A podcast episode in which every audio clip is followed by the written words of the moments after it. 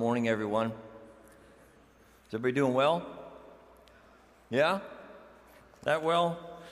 Good to hear it. So good to be together to worship together. We had some fun last night. We went out to a baseball game. We went took the ministry leaders once a year. We try to set aside an evening as just an appreciation appreciation night for all the folks that serve by leading ministries, leading community groups, and leading major ministries in the church, and try to get them out for just an evening of, of some fun and some relaxation, just so we can express our gratitude to them. And not everybody was able to make it, and so I just, uh, gosh, I just want to say a big heartfelt thank you for those of you who lead community groups, who lead ministries, leading children's ministry, leading the teen ministry, uh, leading the, the tech ministry, leading the worship ministry. Thank you. Thank you for all, all what you do. And, and, and, I hope that that just, I hope you feel our appreciation. Uh, you help build the church. You help us be who God's called us to be. And, and I know it's, it, it can take its toll to say, yes, okay, I want to be involved. Yes, I want to take some responsibility. Yes, I want to lead. It's not easy. Uh, it might sound fun at first, and six months later, you're like, it's, it's work. It takes time, it takes effort, and yet these good folks uh, just love the Lord and love the church, and uh, we love you for the grace of God uh, in you. So, heartfelt thank you to all of you who serve in just a variety of ways. Uh, our text this morning is in Mark chapter 7, continuing our study through the gospel according to Mark. In our study, we are setting out to learn who Jesus is. And so each week, we're sort of, in a sense, adding to the list. Who is Jesus? And we answer the question a little bit, a week at a time, adding one other facet, one new dimension. He is so powerful. He is so glorious. He is so competent. He's so loving. And we, and we keep sort of piling up this, this portrait of Christ as we're studying our way through the gospel according to Mark. This morning, our text is going to show us something that I'm going to say is something that's hard to believe about Jesus. We're going to talk about something this morning that is hard to believe about Jesus, and it's kind of like this that when you and I are at our worst, when we are weakest, when we are struggling the most, that those are the times that Christ's heart is inclined towards you. I'm saying that that's hard to believe. Jesus can do miracles. Piece of cake, no problem. I get it. Don't have problems believing. Jesus is supernatural, he's powerful, he can do miracles, he can heal people, he can speak the word, create things. That's easy.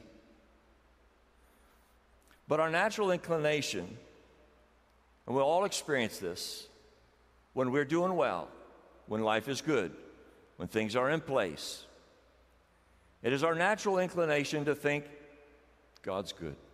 The Lord's with us. He's smiling. It's working. Got the parking place, got the bonus, got the promotion, made the sale.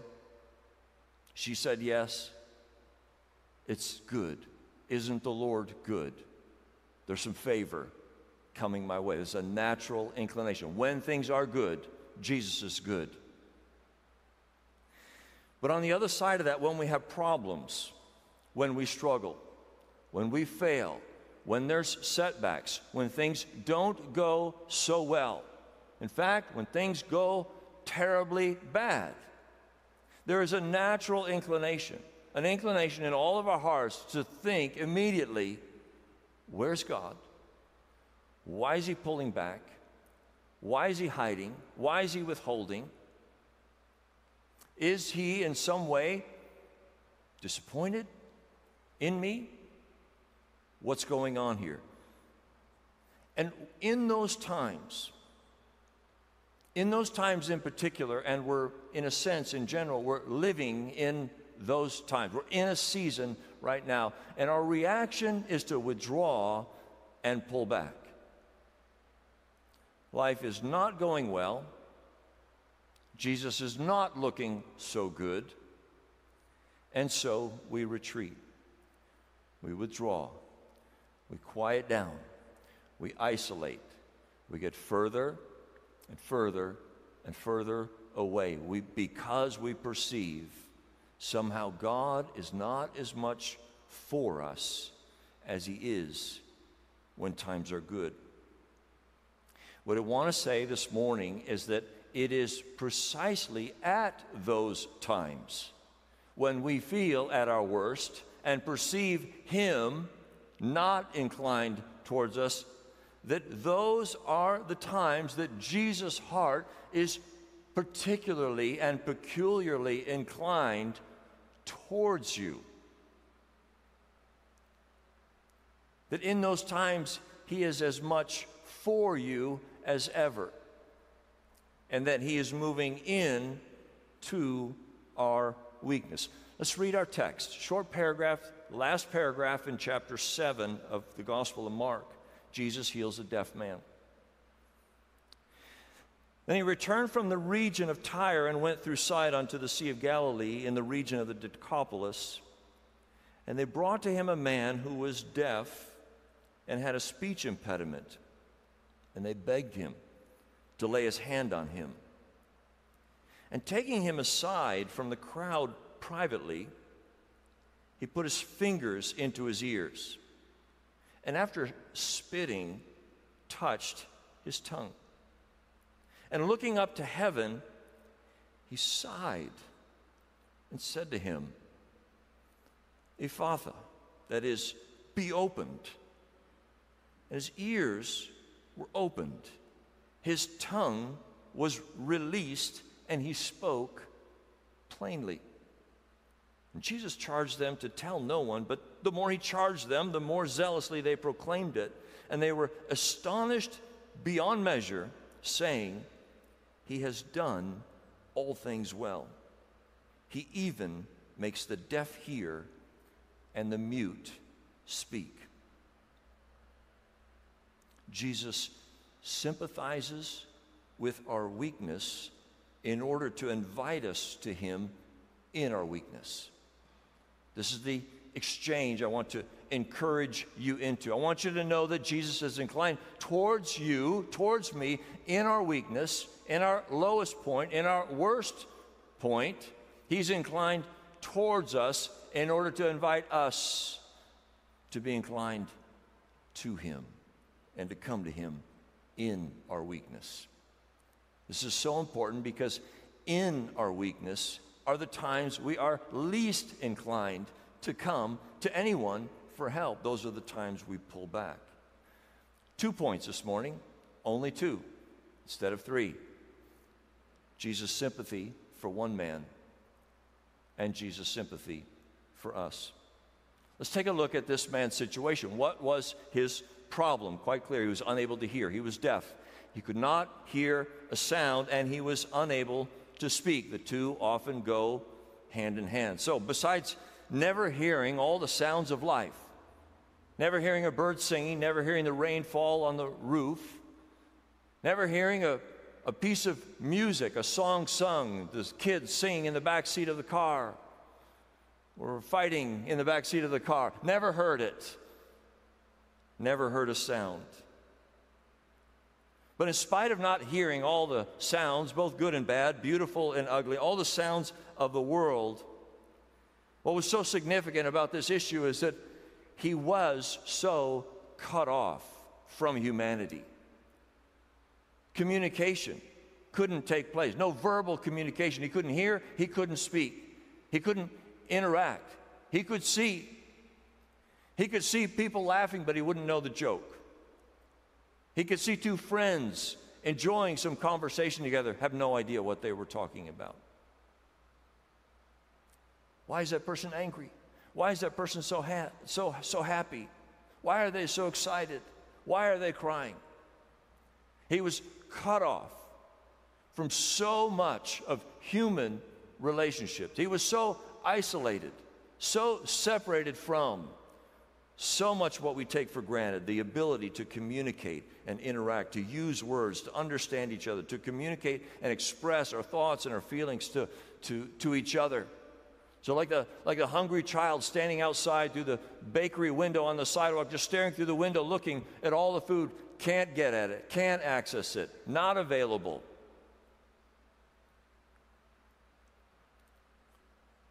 It's hard for me to imagine just how cut off, how isolated this man must have felt and understood himself to be. Although we've all experienced loneliness.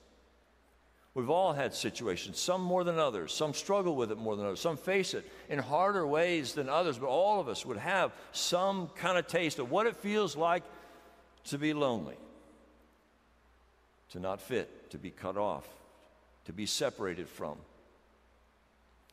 Whether it's your social anxiety and walking into a room full of people and everybody's mingling and everybody's laughing, and there you stand and you're so uncomfortable, feeling so isolated. I don't know how to break into this. I feel like I'm the only one in the room full of people. This man, let's just call him the loneliest man in the world, okay? This man Jesus goes to.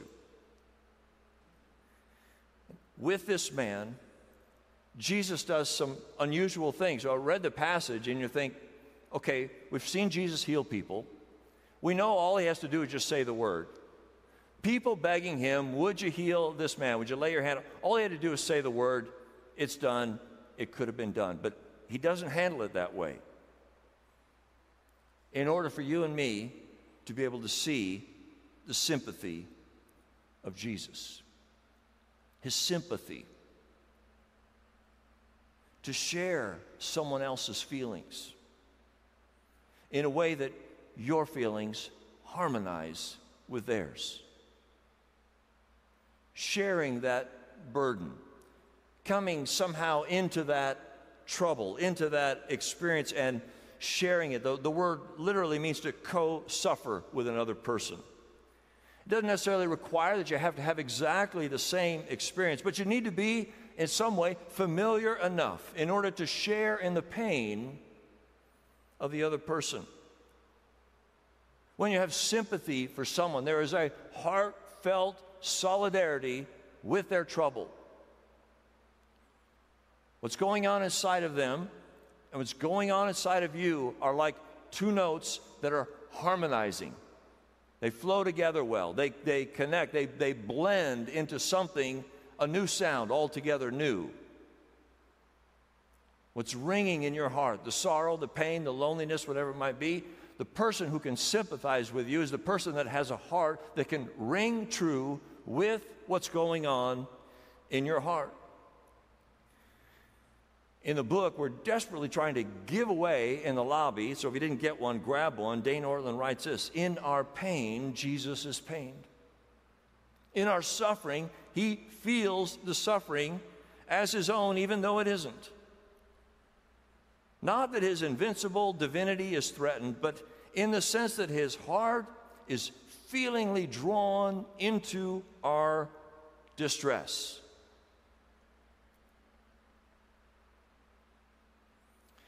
When we realize, when sympathy is there, and we realize that Jesus has sympathy for us, when we realize that something is ringing in his heart that harmonizes with the trouble and the struggle and the weakness that is going on in our hearts, there the work really begins. The work of grace begins at that point. Jesus cares about our troubles. Better yet, and He has the power to do something about them. So Jesus sympathizes with this man. How does he do it? First, he takes him aside. So, for the sake of argument, let's say Jesus finds the loneliest person on the planet, the person who would feel the most cut off, who has had no verbal communication in his life, and he takes him aside into a private meeting. Jesus, being, let's say, the most popular person on the planet at the time, his fame was spreading. He has crowds thronging him. He cannot get a day off. He's pressed to just get a chance to get away to pray because the crowds are pressing him. Everybody knows about him, everybody wants to touch him, everybody wants to be with him, and yet this man who has the whole crowds at his fingertips stops and takes this man aside into a private one on one meeting. The one who felt so isolated, so cut off, now he has a private audience with Jesus himself. This is the beginning of Jesus' sympathy for this man. I know the pain of the loneliness you feel. I understand what you are going through, what you have been going through, what you experience as a lifestyle. And I want you to know I am here for you. I want you to know that while you feel alone, you're not alone. I'm here with you, you and me, the two of us. There's nobody else present. Jesus' attention is not on anybody else. The rest of the world can stop. He's with one man, and he's all in, and he's all there for this man. I'm willing to be with you. I'm willing to do what it takes for you to not feel alone. I will be with you. And Jesus puts his fingers in the man's ears. I'm going to assume this is before ASL existed because America hadn't started yet. So, probably no American Sign Language yet. The man cannot hear, he cannot understand words. Jesus comes, takes him aside private, takes his hands, puts his fingers in his ears. Jesus knows sign language. Jesus knows how to communicate with a person that can't communicate. The man can see, the man can feel. He can't hear, he can't speak. So Jesus looks at him and touches, places his fingers in his ears to communicate these things these bizarre looking appendages on the side of your head that you've had no use for your whole life, these things, I'm going to fix them. In just a minute, you're going to realize why these things are on the side of your head. In a minute, you're going to hear, hear things you've never heard before. He takes this man, this troubled man, touches him, touches his ears. These, this is why I'm here. This is what I'm going to do. I'm going to fix these ears. Then he spits and he touches the man's mouth.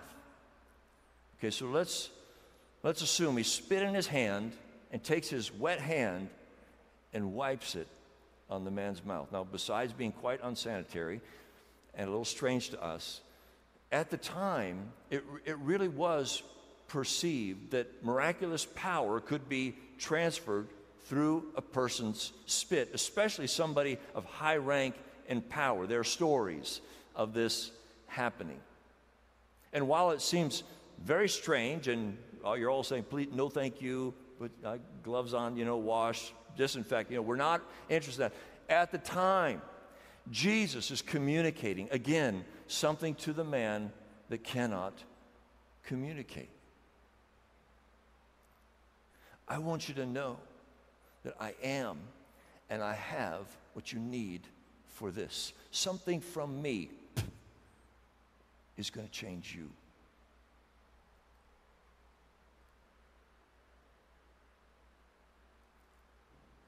I'm going to fix these. I'm going to fix this. Without saying a word, he knew exactly what was going on. And then Jesus sighs. Says he sighed. Sigh, interesting. It's just a, an interesting physical expression of some kind of inner trouble. When there's something difficult, challenging, hard, frustrating, whatever it might be going on inside, there's, there's, a, there's a physical way to manifest it without words. Without saying, I'm so mad. This is so frustrating. I don't like this. This isn't right. He sighs. The man could see Jesus sighing. Now, up to this point, the private meeting could have been just a clinical healing meeting, like going to the doctor, stepping into the doctor's office. What's wrong? I can't hear. Ah, okay, can't hear? Good. Got something for that? Can fix that. Oh, I can't speak either. No problem. Got a pill for that. Can fix that. Here you go. Here's your prescription. Go down to the pharmacy, get your pills. That's it. Which would be fine. We expect that from doctors. But Jesus does something different because because we're talking about the sympathy of Jesus. And here he doesn't just heal him, he sighs. It was the sigh that changed everything because it was in the sigh that Jesus communicated his heart for this man. It was through a sigh that Jesus communicated, Wow, life's been hard. I see your trouble. I feel your pain. I understand it's not been easy for you. This must be very difficult. You know what? You not being able to speak, you not being able to hear, this is not right. This is not the way it's supposed to be. This needs to be fixed. You are a product of a broken, fallen world, and it should not be. His sigh spoke volumes to the man who couldn't speak. In one voluntary, purposeful exhale, Jesus told this man just how much he knew and how much he cared. Your life is not how it was meant to be. But your life is going to be different when I'm done with you. So before any actual healing had taken place, this man learned so much about Jesus.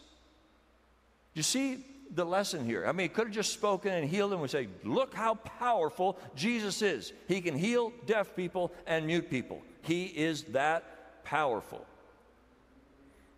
And yet, we get all these theatrics. We get all this variety. We get all this, what is he doing? Spitting, rubbing, touching, poking. What, what is this all about? All that Jesus is communicating to this man, something about himself before the power even shows up. Something that's hard to believe about Jesus. That Jesus was sympathetic to this man's weakness, to this man's trouble, to this man's hardship and knowing that about Jesus. So, for a moment, while the man has his fingers in his ears and his spit and hand on his mouth, and he sees Jesus sighing, this man learned so much about who Jesus is. And in that lesson, his heart would be won and inclined toward Jesus. And then Jesus heals him. He commands, Open up, be opened. And as he spoke, it happened. The first words this man ever heard in his life open up. Can you imagine? And there he is, face to face with Jesus, and he can hear.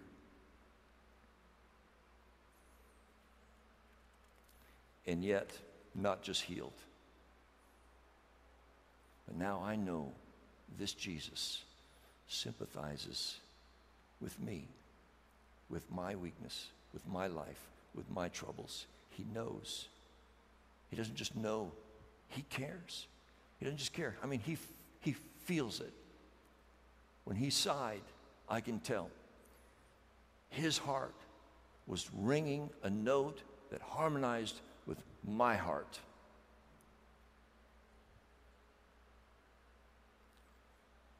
Point two Jesus' sympathy for us. You say, oh, great. I'm happy for him. He's healed. He's one in a list of people we read about in the Gospels that Jesus healed, touched, changed their lives.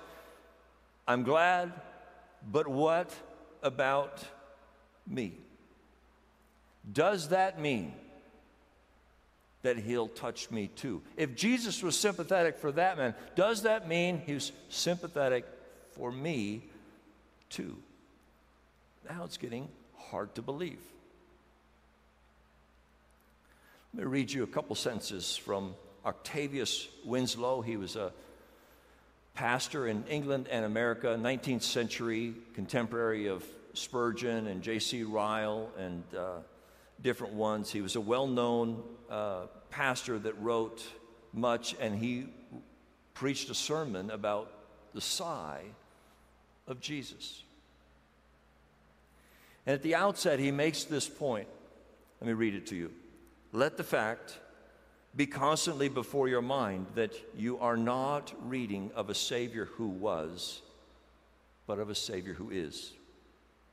That the Lord Jesus is moved by the same sympathy, is possessed of the same power, and is as quickly and as tenderly responsive to the appeal of the sorrowful and the necessities of the needy as when the tabernacle of his humanity adorned and consecrated our earth and when to its asylum thronged earth's sons and daughters of suffering and woe.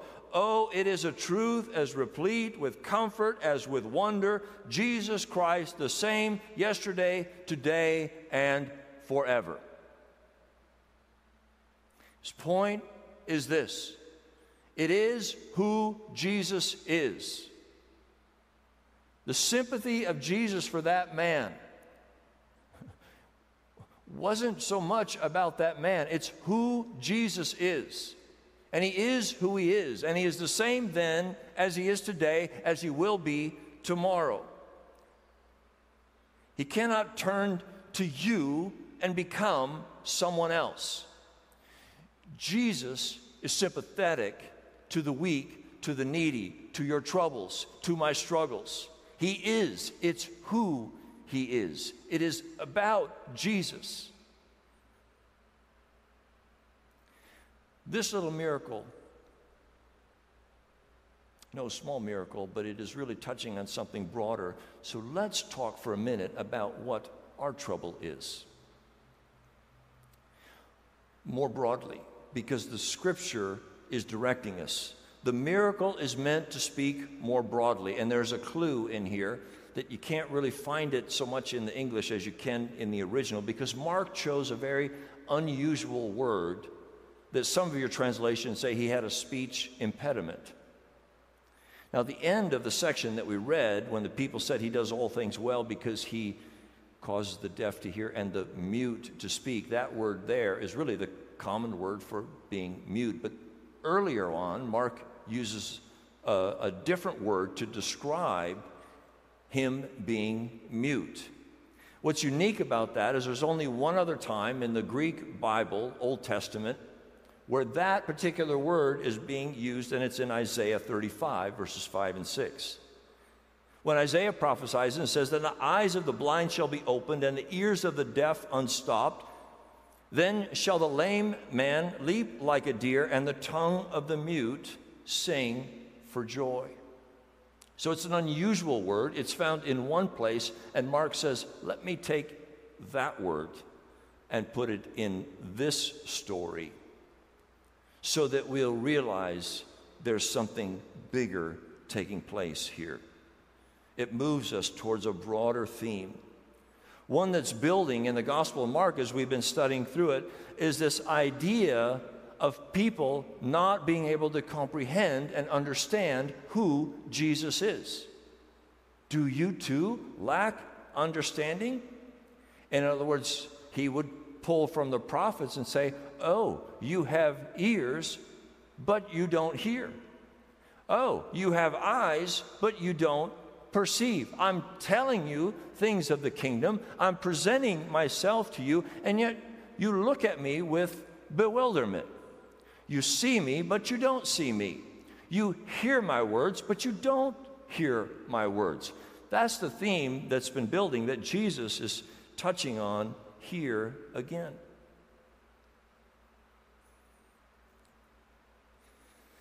I said earlier that we all have experienced loneliness, and I'm sure we all have, and as I said, some more than others. But biblically speaking, the reality is all of us have been cut off. Cut off from God, isolated from God, separated from God. This is the story of the Bible. This is our great dilemma. Sin has entered and separated us from God. We're cut off, we're, we're separated. We can't commune with God in a sinful, unregenerate, guilty state.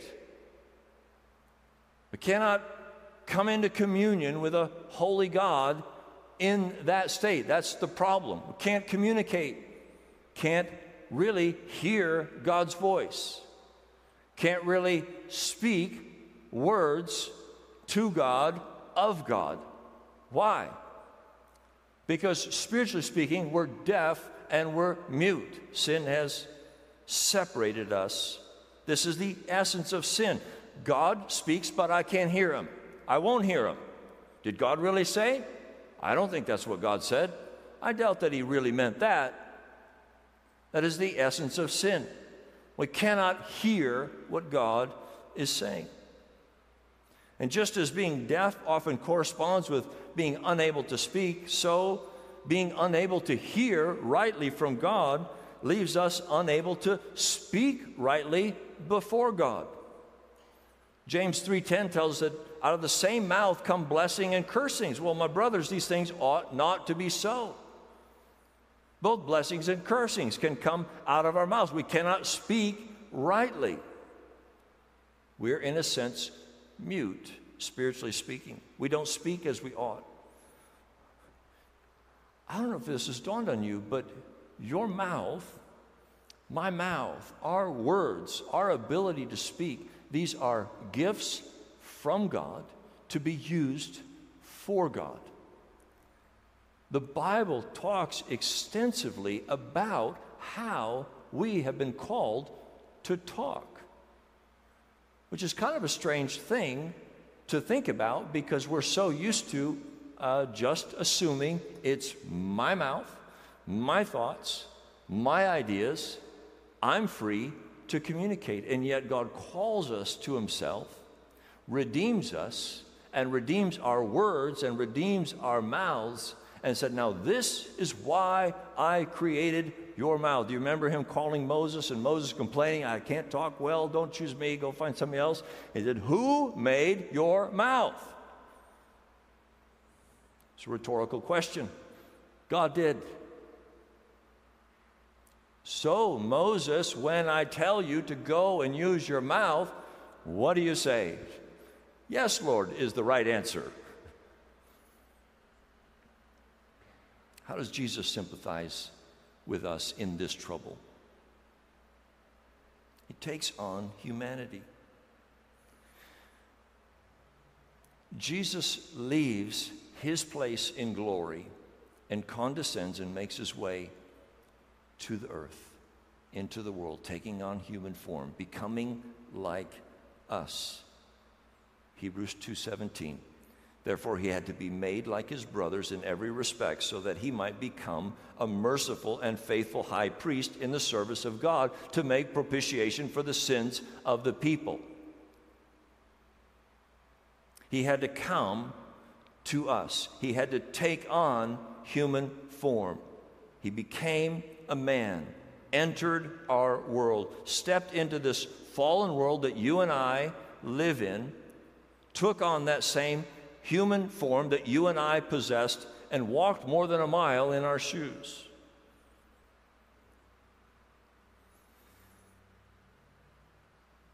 It says, in every respect. Did you know that Jesus can identify with your troubles? Do you know that when you struggle with something, and I know your situation is unique, but do you know that whatever struggle you're experiencing, there is a note in the heart of Jesus that harmonizes with that struggle that you feel, that you know? He may not have experienced the precise details that you have, but he has. So I feel abandoned. People have left me. Oh, well, Jesus has a note for that. Jesus has been there. Oh, I know what you're going through. I was at a crucial point. It's ahead of the story here, but he was at a crucial point where he needed his friends the most, so you would think. And a moment when every one of his friends ran off and scattered immediately.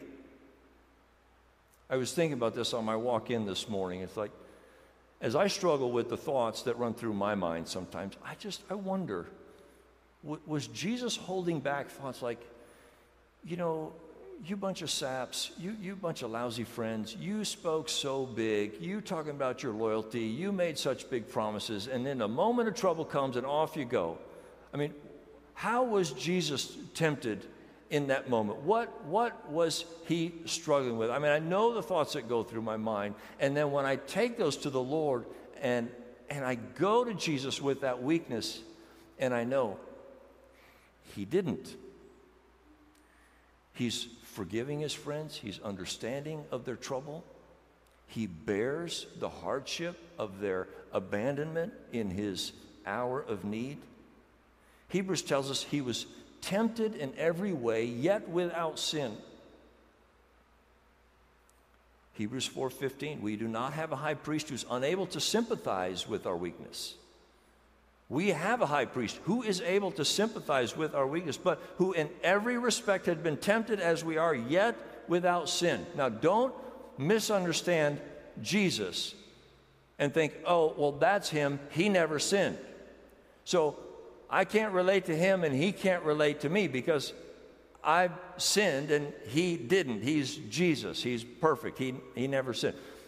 Don't go there. You're, you're completely missing the point. The, the point is, he was tempted like you and I have been tempted, yet he did not sin. Okay, so think, for example, Jesus ran the marathon, and I run the marathon, but I fall over after three miles, and I collapse, I give in.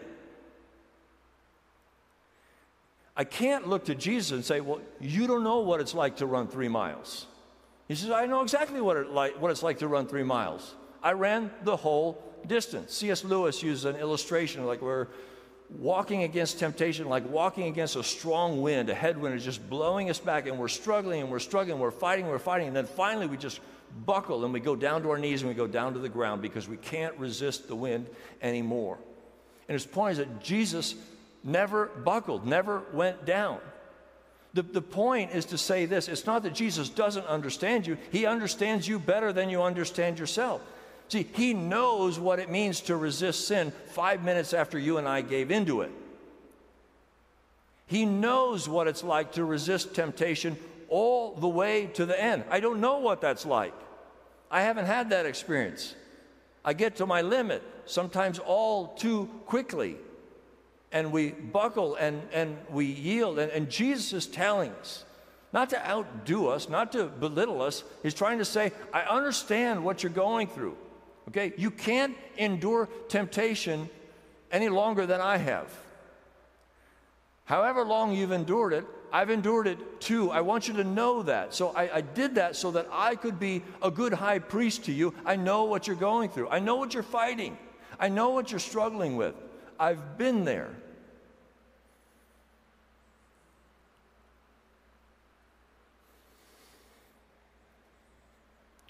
So when you and I feel neglected, like life is passing us by, maybe we feel like we lack purpose, clarity, we're struggling with our identity, maybe we're having to come face to face with our failures and our shortcomings, or we realize how cold and indifferent our hearts can be. We realize the sloth like sanctification process, how slowly we're growing in the Lord.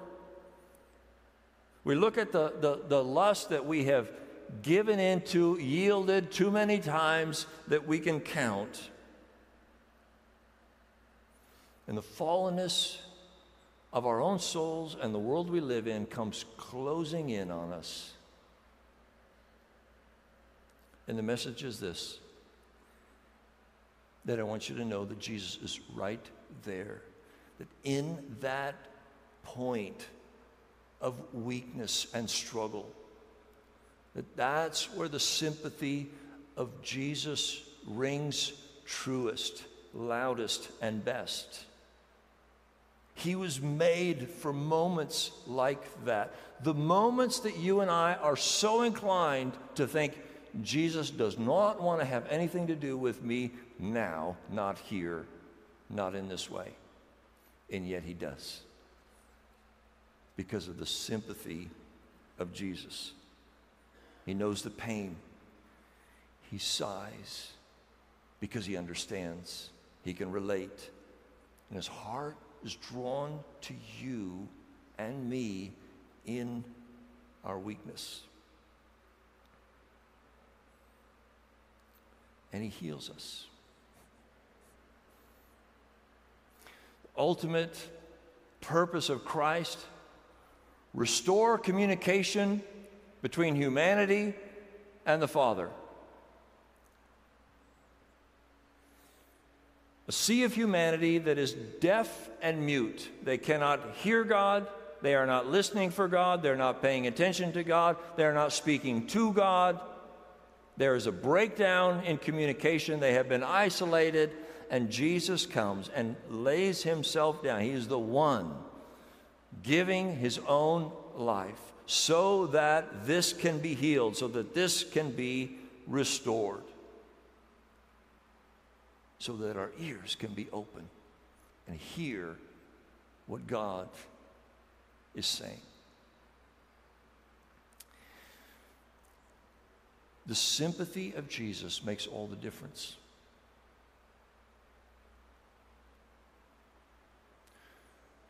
Who's affected you in your life? Who's, who's touched you in, in your life? More often than not, it's not celebrities, it's not people up front. It's the person that at that moment came alongside of you and you sensed that they had something going on in their heart that rang in harmony with what was going on in yours. You're experiencing trouble, pain, weakness, loneliness, struggle, setbacks and God brings somebody into your life that says, I know. I know. Me too. And they sigh. I feel your pain. This is Jesus. This is who Jesus is. He cannot not be like this, unsympathetic. He is there to be sympathetic. And when Jesus is sympathetic, he awakens our attention. I've listened to hundreds of personal testimonies, and I love doing it, and I never get tired of doing it. I do it in the membership interviews, I do it when I meet people.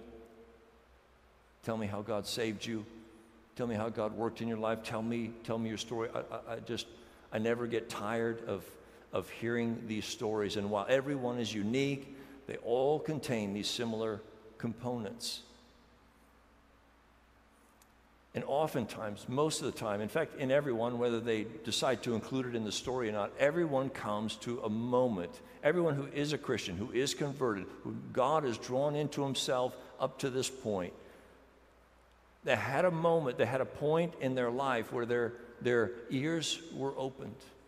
And there was a, but there was this realization that's like, He knows me. He knows me. He knows what I'm experiencing. Somehow we, we connect this, this connection of the sympathy of Jesus becomes known to us. And it so astonishes us, like the people in the last verse that we read, so astonished. He does all things well. He knows how to speak to you in your situation. He knows how to take you aside. He knows how to communicate to you. He knows how he to sigh in a sense to tell you he knows what you're going through. And I want you to be confident that Jesus is the same yesterday, today, and forever.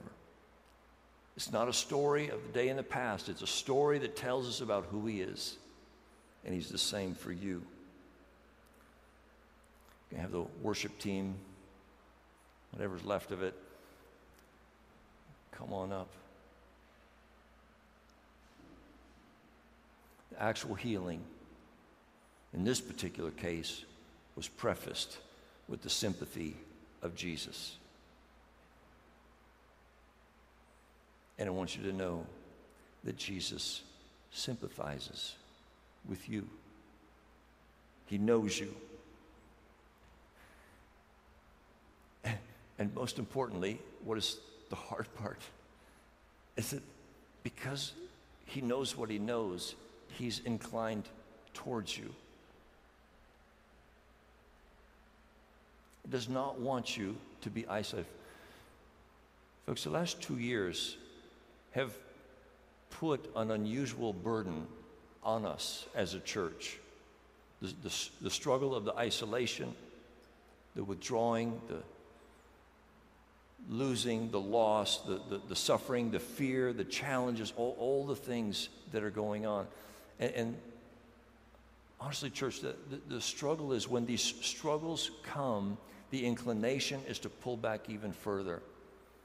Could I implore you, challenge you, warn you, like no other time, the importance of pressing in to the Lord and pressing in to one another. It is not a time to isolate and withdraw. We need each other more than we realize. And there's, we've not experienced a season uh, you could say our, our need is always the same, it's always desperate. But let's be real, it's really desperate. We need each other more than ever. We need to be that church. We need to be that community. And you know what? It doesn't just happen. It happens because you move in. It happens because you pick up the phone. It happens because you go to that community group. It happens because you go to that community group and open up your heart to others. It happens because you ask for prayer. It happens because you confess your sin. It happens because you come ready to worship. It happens because you participate. It happens because you engage. All these things are a means of grace for God to be at work in our lives. If I were to ask you to raise your hand, have you, have you felt like withdrawing? Have you felt like giving up? Have you felt like pulling back? Oh, well, let's do it. Raise your hand. Have you felt like giving up? Have you felt like pulling back? Have you felt like, ah, I'm done? It's not really working so well for me. I think I'd rather do less. I think I'll just stay home. I think I'll find something else. Could we just kind of pull the curtain back and look at our enemy and realize that's him. That's his message. Because if he can get you isolated, he's got you. He'll come in for the kill. Just get you alone, separated from the body, separated from the Lord. I don't get much out of that Bible anyway. I can go a few days without it, a few months. Uh, do we really need to go to church? Pull back, isolate less and less. This is the warning. This is how he destroys. This is how he kills. So destroy your faith, isolate you, kill you. Good news is when you feel like giving up, the most, you have Jesus sympathetic to your situation. And when you feel at your worst, his heart is inclined to you all the more. Do you believe that? You must. You need to. It's hard to believe because you don't feel like it, but it's true. Let's stand.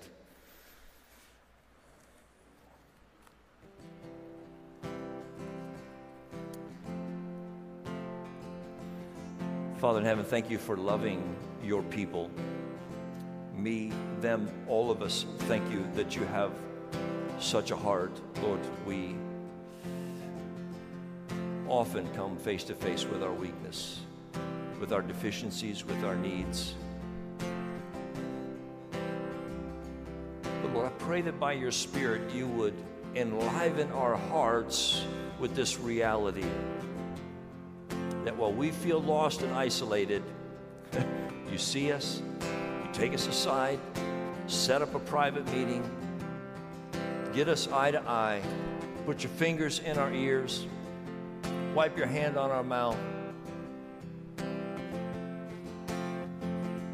Breathe out a sigh of compassion for our situation, and then you say the word Be opened, be healed be made new.